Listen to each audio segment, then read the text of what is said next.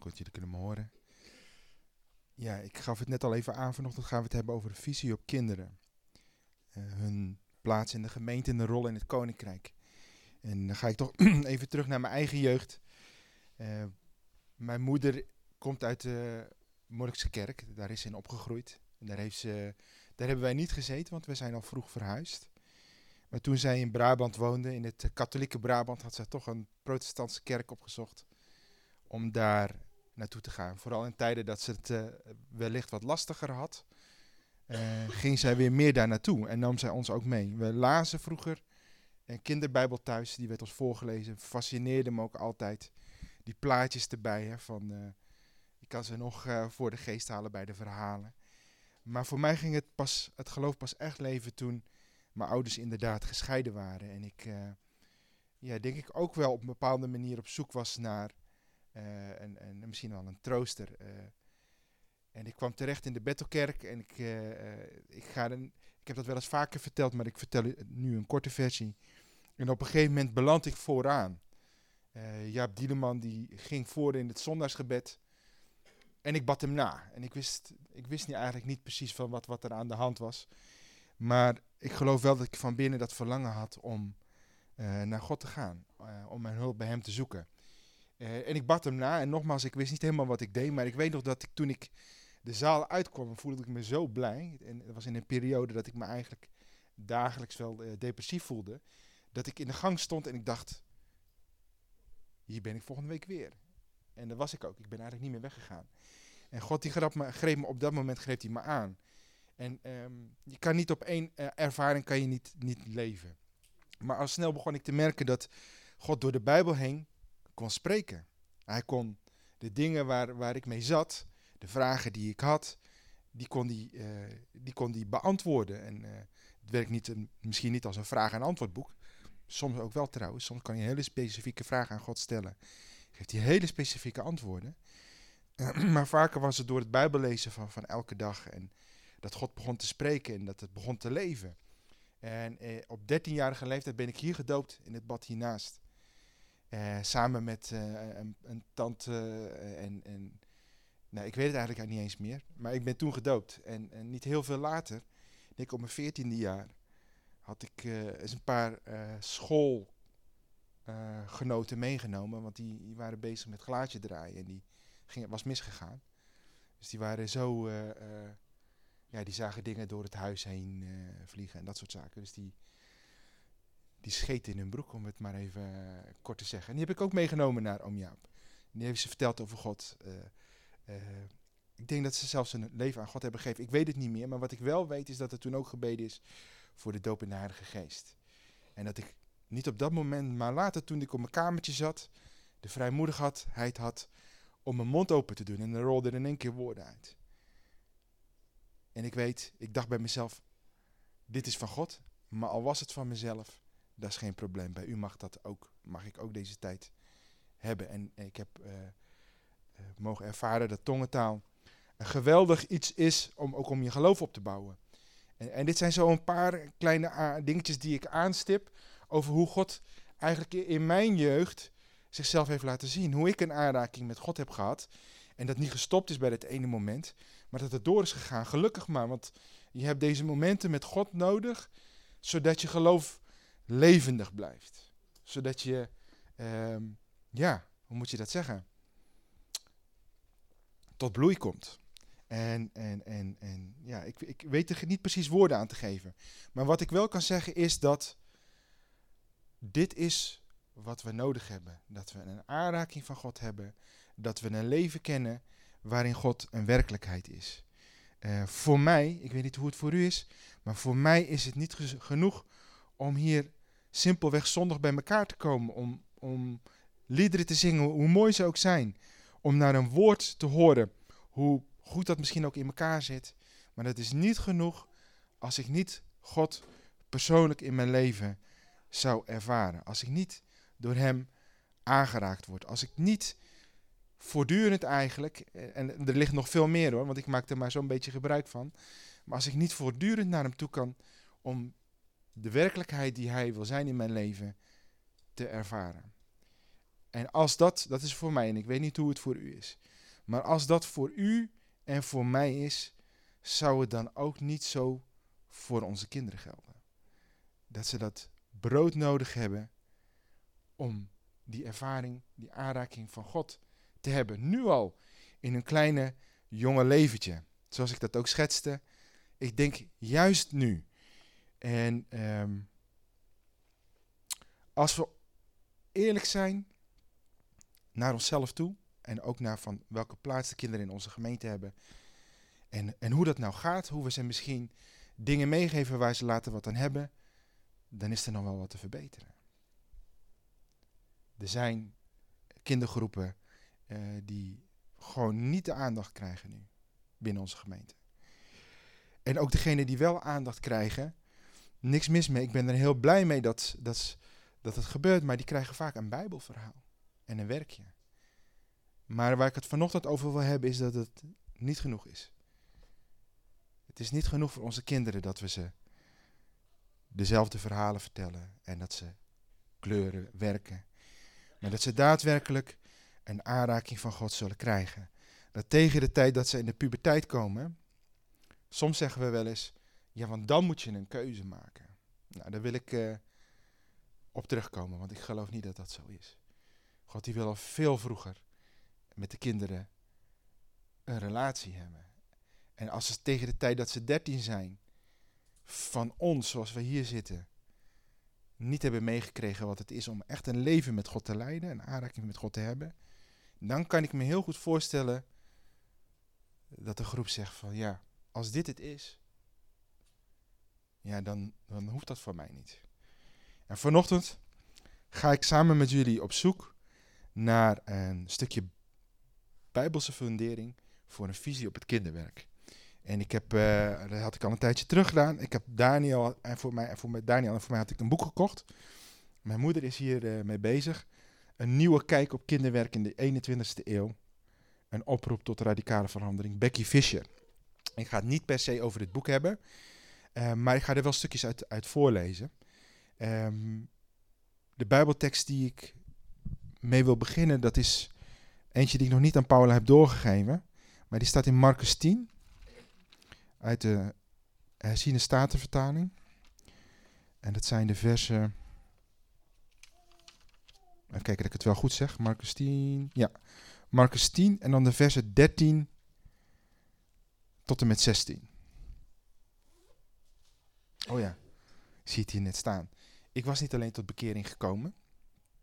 En op een gegeven moment, we waren net tot bekering gekomen, mijn moeder en mijn moeder ook. En uh, ik kan me nog herinneren dat uh, ik voelde me niet lekker en mijn broertjes voelden ons niet lekker. En mijn moeder zei van, nou, zal ik dan voor je bidden? Want ik geloof dat God hier ook iets wat in kan doen. Dat was natuurlijk ook nieuw voor mij. Dat er God is die geneest.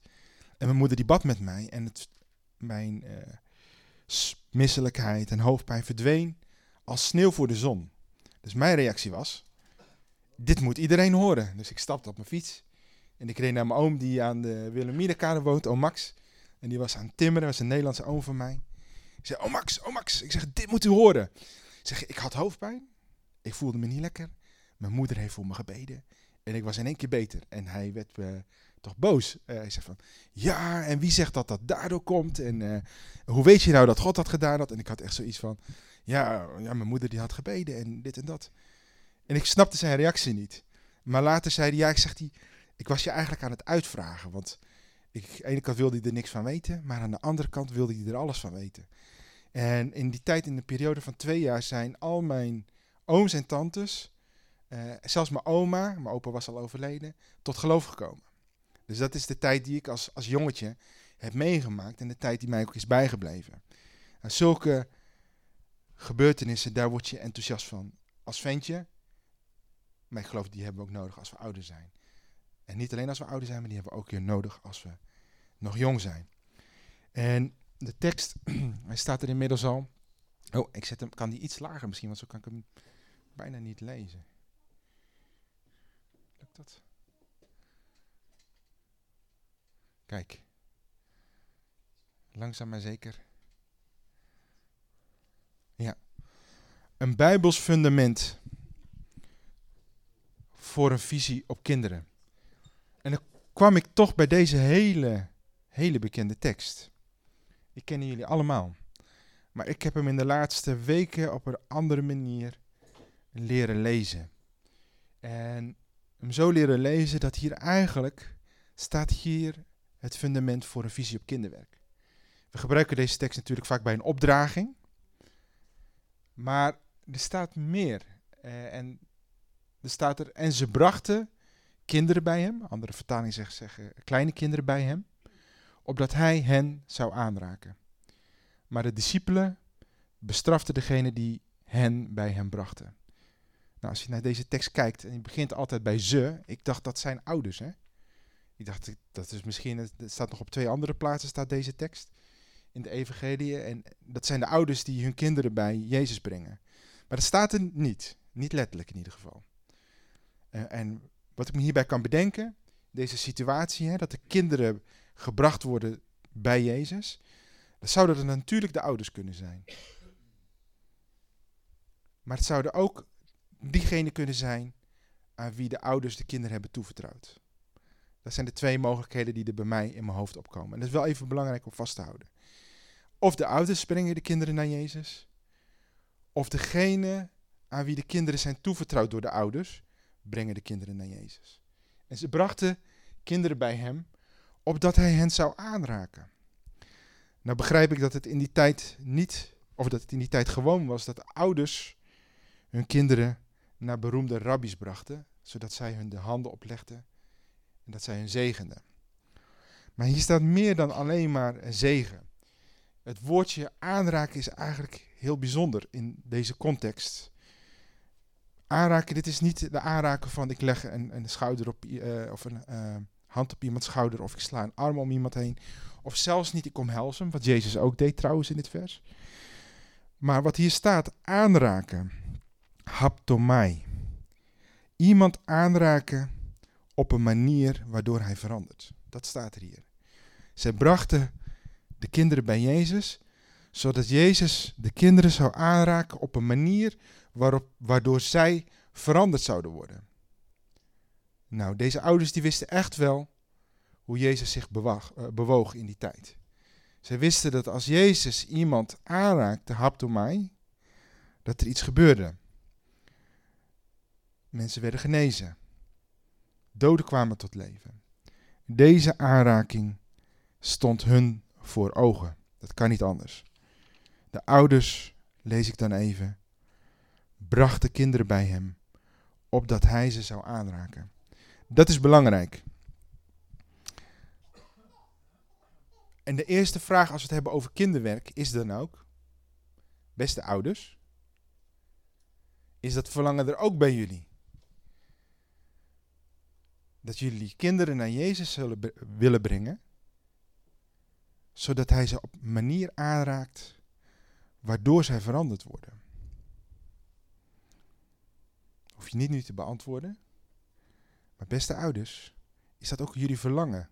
Dat als jullie kinderen naar de kerk brengen, of als jullie thuis met jullie kinderen dingen voorleven, is het dan jullie verlangen dat zij zelf ook een aanraking van Jezus zullen hebben. Zo'n aanraking dat ze op het moment dat het gebeurt, dat ze daardoor veranderd worden.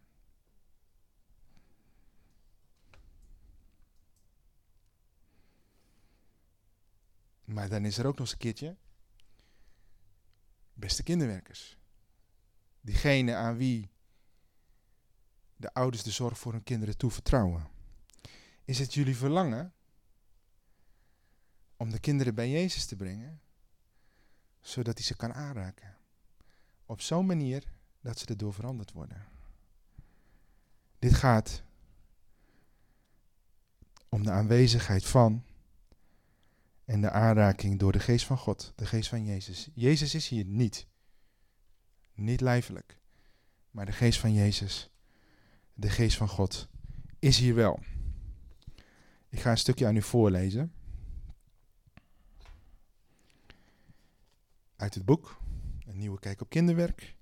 En ik heb een paar uh, stukjes uh, die ik daarvan wil aanhalen.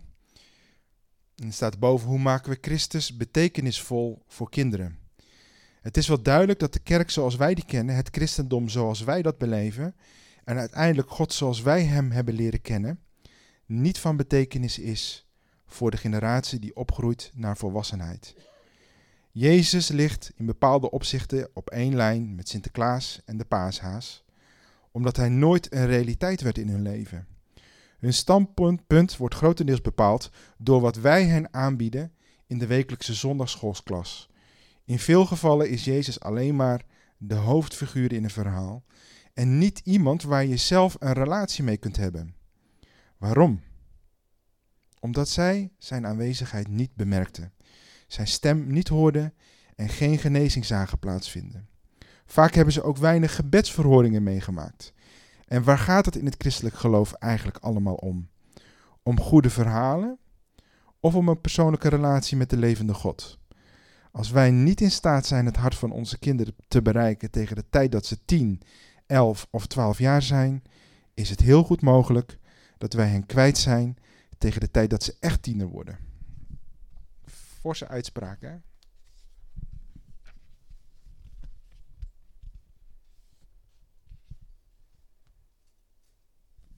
Oké. Dit zijn, dan ga ik een stukje verder, dit zijn fascinerende onthullingen over de toestand van onze zondagscholen en kinderprogramma's. Ten eerste erkennen we dat er in hun leven geen reële aanwezigheid of beweging van God wordt ervaren. En ten tweede zien we dat ze niet geestelijk gevoed worden. Als wij de houding van kinderen ten opzichte van de kerk willen veranderen, is het echt noodzakelijk een geestelijk klimaat te scheppen waarin kinderen daadwerkelijk God kunnen ervaren. Meer nog dan dat ze over Hem leren. Als wij als volwassenen snakken naar de aanwezigheid van de Heilige Geest, zou dat dan ook niet gelden voor onze kinderen? Nou, zomaar wat gedachten, maar wel gedachten die mij ook bezighouden. En als je dan kijkt terug naar, het, uh, naar de tekst.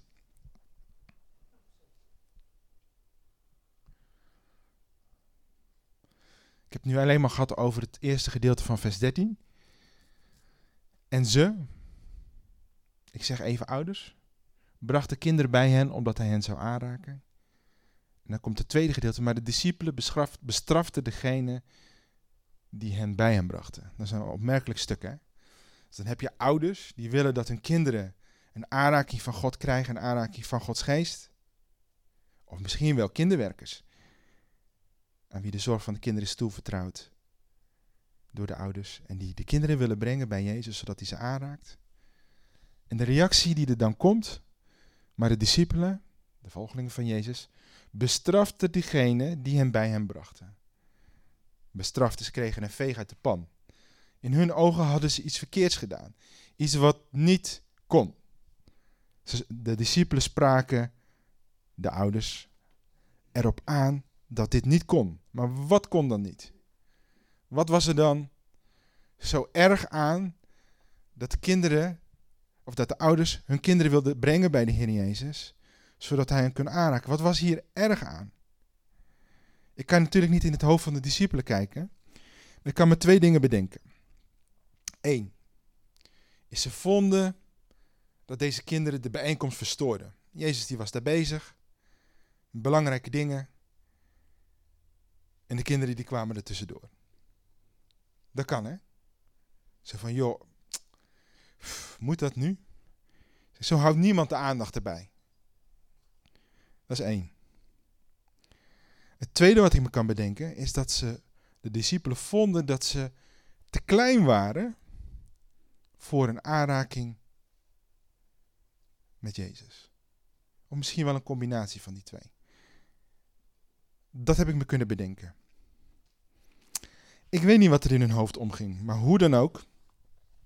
Als je naar het volgende vers gaat, vers 14, 14a, dan staat er, maar toen Jezus dat zag, nam hij het hun zeer kwalijk en zei tegen hen, en dan gaan we verder, maar dit beginstukje, Jezus nam het hen zeer kwalijk. Zij berispten de ouders, maar ik denk dat de reactie die van Jezus kwam naar hun toe, nog wat heftiger was. Ik weet niet, je ziet Jezus niet heel vaak uh, boos in het Nieuwe Testament. Ja, in de tempel bijvoorbeeld zag je het wel.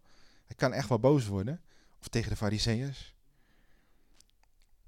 Maar ik zou het niet zo prettig vonden als, vinden als Jezus het me zeer kwalijk neemt. Dat de kinderen weerhoudt om bij hem te komen.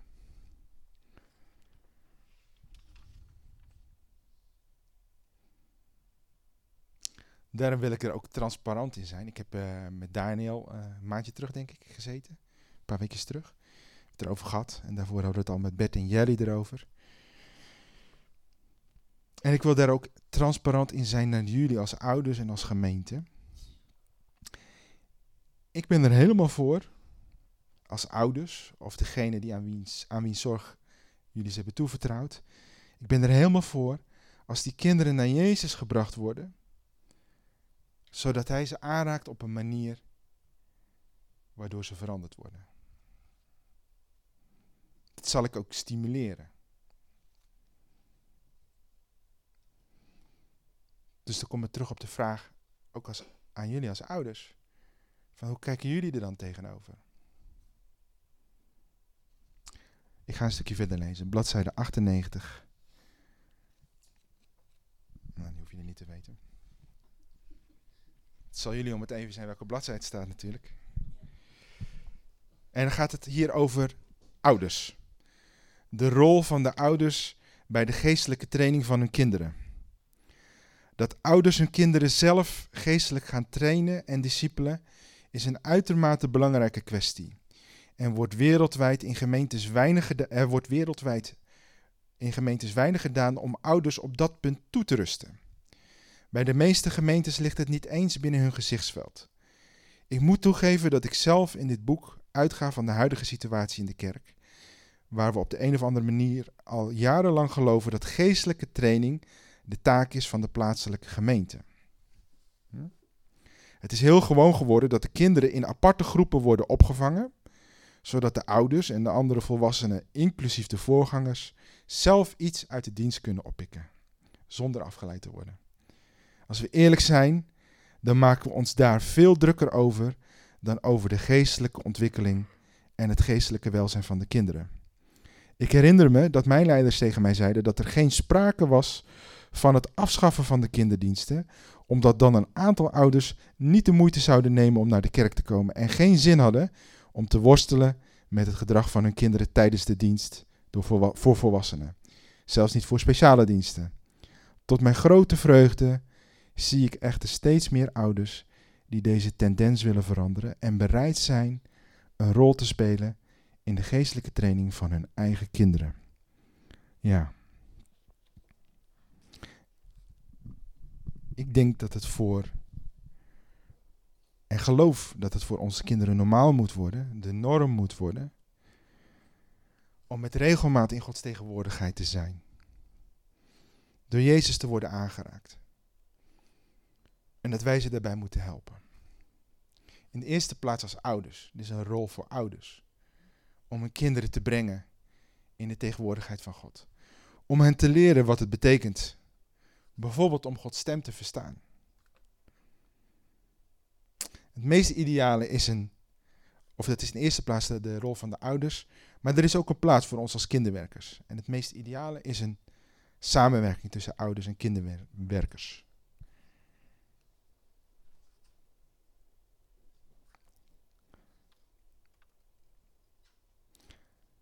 Ik wil nog een stapje verder gaan. 14b. Er staat, zegt de Heer Jezus, laat de kinderen bij mij komen en verhinder hen niet, want voor zulke mensen is het koninkrijk van God. En dan heb ik het even over het koninkrijk van God. We hadden het al over die aanraking, dat het niet een hand op de schouder is, of een arm om iemand heen, zelfs niet iemand omhelzen, maar dat het echt aanraken is met het, met het resultaat dat iemand daardoor verandert. En ook als Jezus over het koninkrijk van God praat, dan is dat niet een uh, ander woord voor de hemel of uh, een ander woord voor kerk. Maar het koninkrijk van God, iedere keer als de Heer Jezus over het koninkrijk van God praat, dan gebeurt er iets. Jezus zegt, bekeer je, want het koninkrijk van de hemel is nabijgekomen. En bijna altijd zal je daar, daarin zien dat de versen daarna, dat Jezus dat ook laat zien. Wat het koninkrijk is. Zieken genezen. Gebondenen worden bevrijd. Doden staan op. Dat is het koninkrijk van God. Het gebied waar onze koning het voor het zeggen heeft. En er staat er hier dat dat gebied waar het koninkrijk, waar, eh, dat gebied waar, de, waar onze koning het voor het zeggen heeft, dat het juist bestemd is voor kinderen. Wij denken wel eens van, oeh, uh, ja, daar zijn onze kinderen te klein voor. Of dat begrijpen ze niet. Hier staat dat het juist voor ze is. En dan denk ik, als volwassenen hebben we vaak blokkades. Omdat instrumenten zijn in de handen van God. Maar kinderen hebben dat niet. En wie heeft er geen verhalen over kinderen die gebruikt worden door God? Misschien wel je eigen kinderen. Dat je denkt van, hè? Dat het zo werkt. Maar we moeten ze daarin wel voorgaan, het voorbeeld geven. En in het boek wordt gesproken over een, uh, een zekere Ivy, twee jaar, inmiddels twee jaar. Maar toen ze nog een baby was, nam haar moeder haar al mee naar haar gebedskamer als ze daar dagelijks voorbeden deed. En het voorleven van haar moeder, de relatie die haar moeder met uh, God had, die was ook bepalend voor hoe Ivy in het leven stond. En daar ga ik een stukje van voorlezen, een iets langer stukje. En er staat boven Ivy's avonturen met God. Over Ivy heb ik het al eerder gehad in het hoofdstuk over kinderen die bidden. Ze hoorde bij de gemeente, waar ik een tijd het kinderwerk leidde. Hoewel Ivy te jong was om in mijn kindersamenkomsten te komen, vertelde haar moeder mij regelmatig over haar. Deze verhalen en ook andere zijn voor mij een grote bron van inspiratie. En jarenlang hebben ze mij in mijn overtuiging gesterkt dat kleuters krachtige dingen voor God kunnen doen. En heb twee voorbeelden. De ogen van opa. De opa van de tweejarige Ivy had in zeer korte tijd een ernstige oogafwijking ontwikkeld. De dokter zei dat het netvlies had losgelaten. Een operatie zou slechts 50%, kans, 50 kans op verbetering opleveren. Maar opa besloot dat dit de enige hoop was die hij had om normaal, nog normaal te kunnen zien. Dus liet hij het doen. Volgens de dokters was de operatie een succes, maar om de een of andere reden wilde opa's ogen niet echt genezen. Hij kon geen fel licht meer verdragen en moest een speciale zonnebril dragen, die zijn ogen aan alle kanten beschermde tegen de onplezierige stralen. Er gingen twee maanden voorbij zonder dat er enige verbetering optrad. Op een middag ging hij op bezoek bij Ivy. Hij was erg, erg ontmoedigd. Het was moeilijk om hem te bemoedigen. Niemand wist wat te zeggen en uiteindelijk ging hij weer weg. Toen hij al buiten stond, rende Ivy naar haar moeder en vroeg: Waar is opa? Hij is net vertrokken, zei haar moeder. En Ivy begon te schreeuwen: Nee! En ze holde weg om te kijken of, opa, of ze hem nog zag. Opa, opa, wacht, ik moet nog iets doen. Ze rende zo vlug ze kon over de stoep. Opa bleef geduldig op haar wachten, tilde haar op en zei: Wat wil je doen? Ik wil een kusje op uw ogen geven. En meteen haalde ze zijn bril weg en gaf op elk oog een kusje en zei Jezus. Daarna zette ze de bril weer terug. Nu ze klaar was, liet ze zich weer uit zijn armen glijden en ging terug naar huis en speelde verder. Binnen een week waren de ogen van opa totaal genezen en kon hij weer terug naar zijn werk. Echt een leuke en bijzondere verhalen. Die ik geloof dat het niet alleen voor Ivy zijn, maar dat, ja, dat onze kinderen echt daarin kunnen bewegen. Maar als we ze daar ook in voorgaan op tweejarige leeftijd op de bres staan. Ivy's moeder wist eerst niet zo goed wat ze ervan denken moest toen ze zag dat haar tweejarige dochter neerknielde en luid begon te huilen. Het leek erop dat ze voorbeden deed.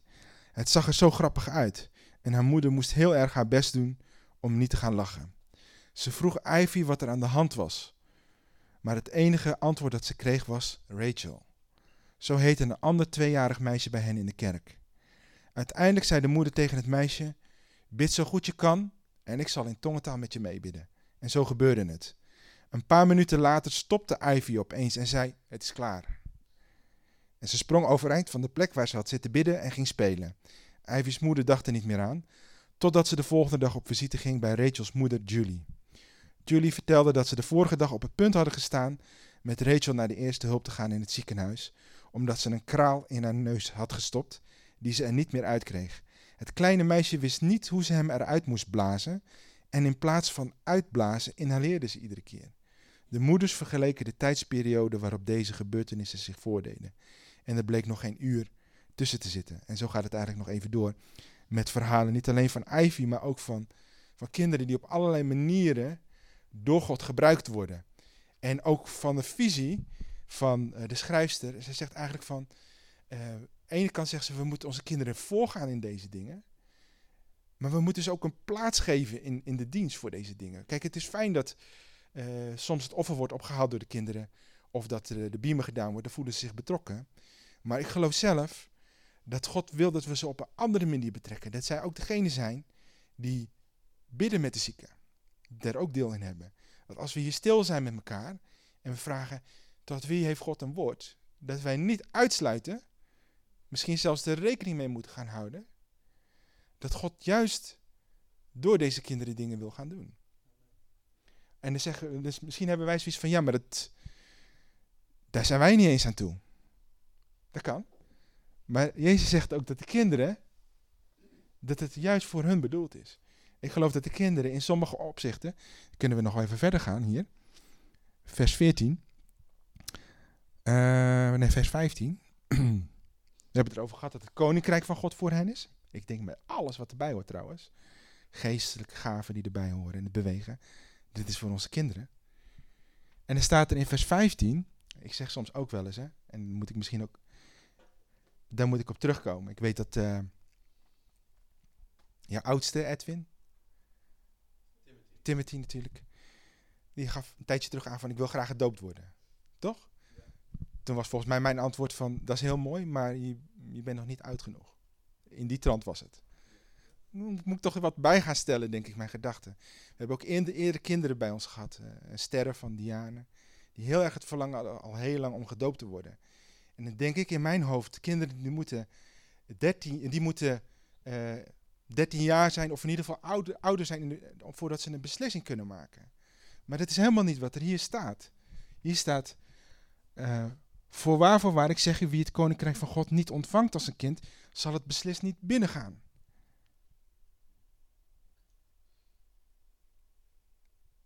Dus eigenlijk is het andersom. Je moet juist als dat kind worden om het koninkrijk van God binnen te gaan. En dingen als redding, bekering, al deze zaken. Soms denken we, de kinderen zijn te klein om deze onderwerpen te snappen. Wie zegt dat? De Bijbel die spreekt in de Hebreeënbrief, spreekt ze over uh, melk en vast voedsel. Melk voor geestelijke kinderen en vast voedsel voor de ouderen. Als je die onderwerpen leest in Hebreeën 4, die gelden als melk, als dat vloeibare spul dat je makkelijk binnenkrijgt. Dat gaat over onderwerpen als bekering, geloof in God, dopen, opleggen van handen, opstanding van de doden, eeuwig oordeel. Misschien denkt u, dat is zware kost, maar de Bijbel zegt dat het melk is melk is. Dat je aan kinderen, dat bestemd is voor kinderen. Weet je wat ik denk dat het probleem is? We snappen het zelf niet goed genoeg om het uit te leggen. We snappen zelf niet goed genoeg wat deze basisonderwerpen zijn om ze op een makkelijke manier aan onze kinderen uit te leggen. Het is toch eigenlijk erg? Waar leven we dan op? Ranja? Ja, ik weet het niet.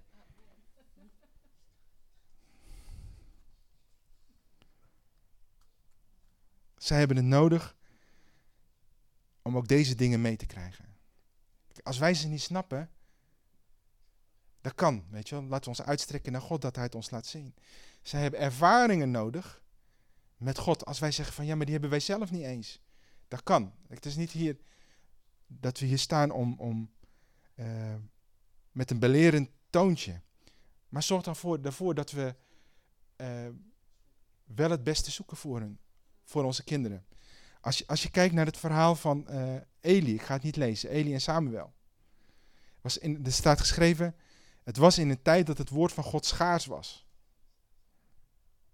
En tot wie gaat God beginnen met spreken? Dat kleine ventje Samuel. Hij snapte natuurlijk niks van als hij een stem in de nacht hoort. Dus hij staat al voor de derde keer aan het bed van Eli. Van heb je mij geroepen? Tot er bij die oude man, waarbij het denk ik ook al wat roestig is. Het spreken van God tot hem. Dat hij eens bedenkt. Hé, hey, wacht eens even. Dat kan wel eens God zijn die tot je spreekt. Maar eigenlijk is dat natuurlijk raar dat hij, dat had Eli gelijk niet alleen moeten aanvoelen, hij had hem eigenlijk er al in moeten onderwijzen. Maar Eli was daar niet mee bezig. Maar God die gaat wel verder met de kinderen. En het is nog steeds onze taak, hoe gebrekkig ook, dat wij onze kinderen daarin voorgaan.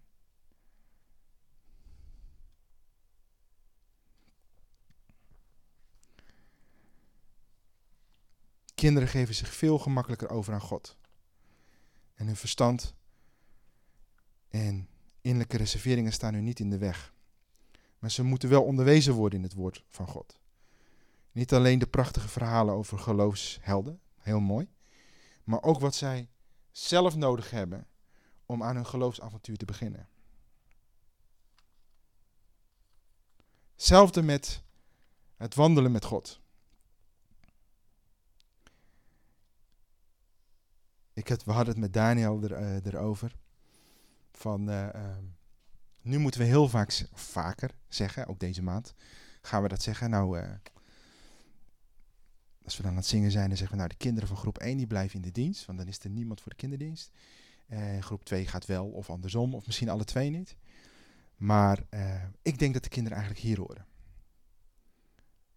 Het is ergens is dat een kronkel van ons dat we denken dat de kinderen weg moeten, zodat wij, zeker als dat is met het idee van dan kunnen wij hier rustig zitten.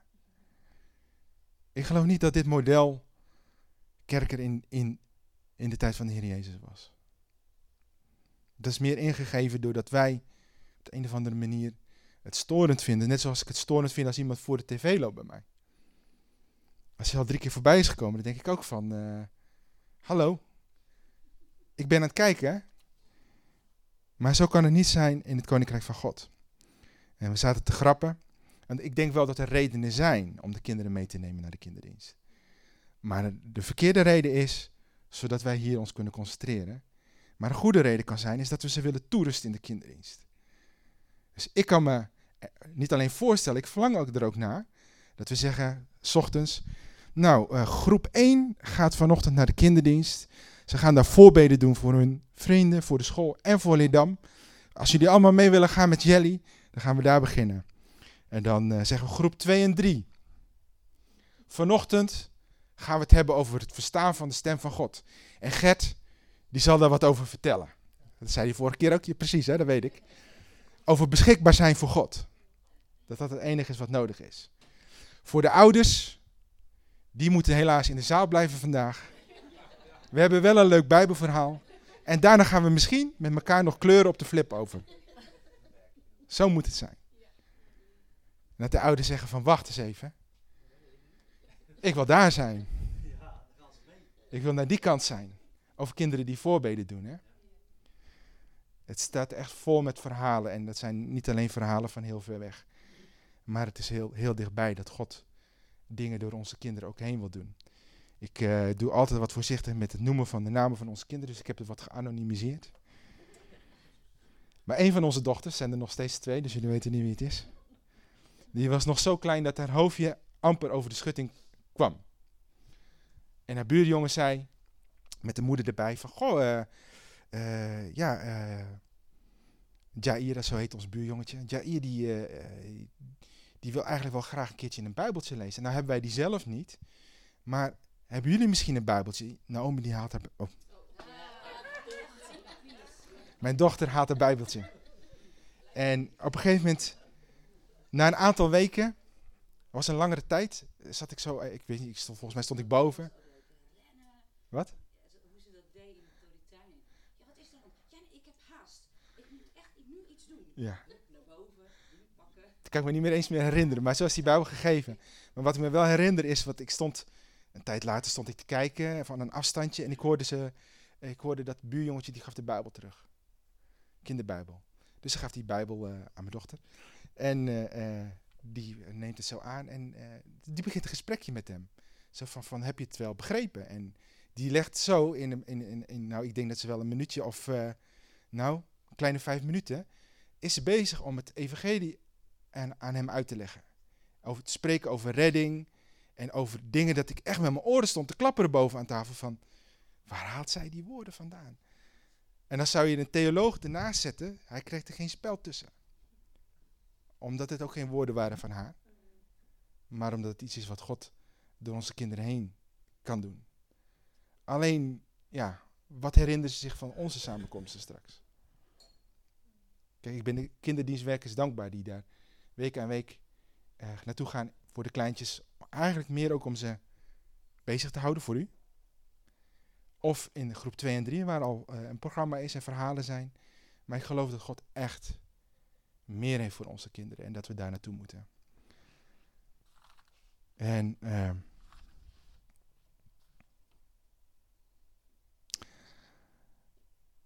daarom, ik vind het belangrijk om, om daar vanochtend met u over te hebben. Deze tekst geeft, deze bekende tekst geeft heel veel houvast. Voor over hoe wij naar onze kinderen mogen kijken. Als we nog even teruggaan. Het begint met het verlangen eigenlijk van ouders of kinderwerkers om de kinderen naar Jezus te brengen zodat hij ze zou aanraken. Niet zomaar zou aanraken, maar aanraken op een manier waardoor zij veranderd worden. Dan is het ook belangrijk, hè, of dan zien we de reactie van de discipelen, daar is een bepaalde weerstand tegen. Of het nou is omdat het verstoort, of dat ze vinden dat dit niet bij kinderen hoort. Dat staat er niet. Maar ik weet wel dat Jezus daar heel anders over denkt. Laat de kinderen bij mij komen. En verhinder ze niet, want voor zulke mensen is het koninkrijk van God. Jezus ziet een rol, niet een rol. Hij zegt dat koninkrijk van God is voor de kinderen. Met alles wat erbij hoort. En nogmaals, als Jezus het heeft over het koninkrijk, dan heeft hij het niet over. Uh, dan zijn het geen woorden, maar dan is het kracht. En dan gaan we verder. Ook het idee dat kinderen te klein zijn om, om uh, onderwerpen mee te krijgen over, over, nou ja, bedenk het maar. De basisonderwerpen, redding, uh, geloof, uh, bekering, doop, handen opleggen. Dat is helemaal niet waar. Het koninkrijk van God is voor hen. We moeten eerder bij onszelf te raden gaan. Stappen wij het wel goed genoeg? Dit is waar de kinderen in moeten worden meegenomen. En hij sluit af met, en hij omarmde hen. En terwijl hij hen de handen op, uh, op hen legde, zegende hij hen. Ik geloof dat het ook het hart van de Heer Jezus weergeeft uh, richting onze kinderen. En uh, ik had hier nog een stukje voor, dat ga ik niet lezen. Maar het staat in Marcus 9. Dat kunt u thuis lezen. Ik ga er wel heel kort iets over zeggen.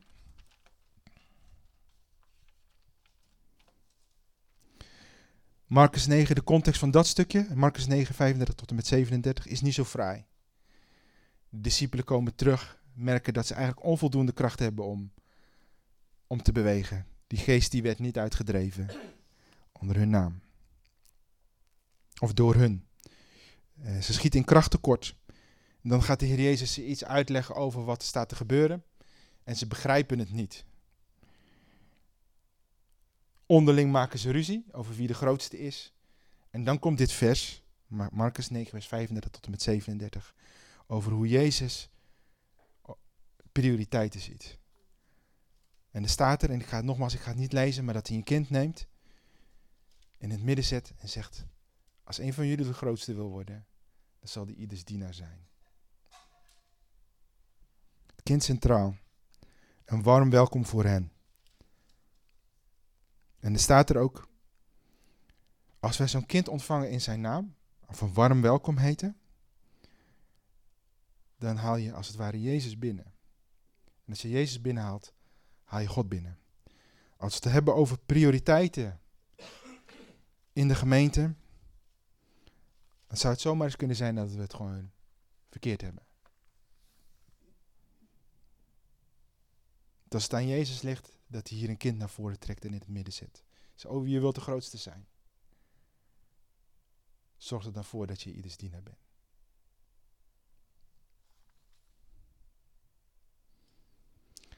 Wat ik al zei, voorafgaand aan de dienst, ik zal deze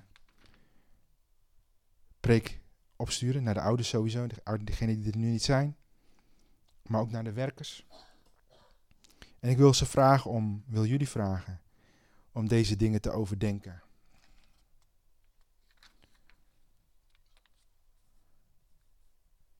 Dan gaan we vervolgstappen zetten met kinderen en kinderwerkers.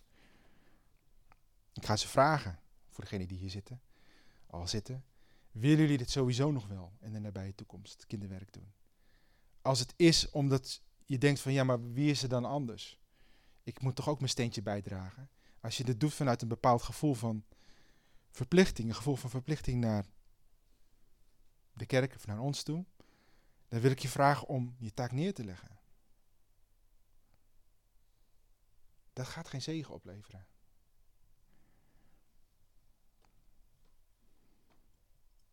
Maar misschien zeg je juist wel, ja, dit wil ik ook voor onze kinderen en daar wil ik deel aan hebben.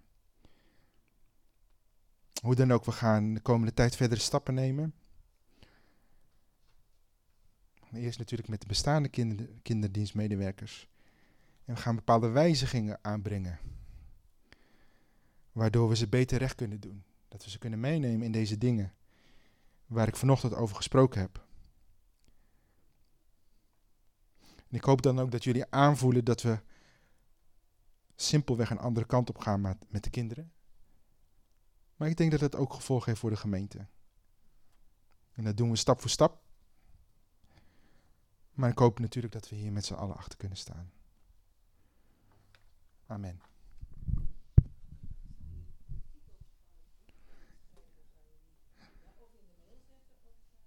Ja, het is een nieuwe kijk op kinderwerk in de 21ste eeuw van Becky Fischer.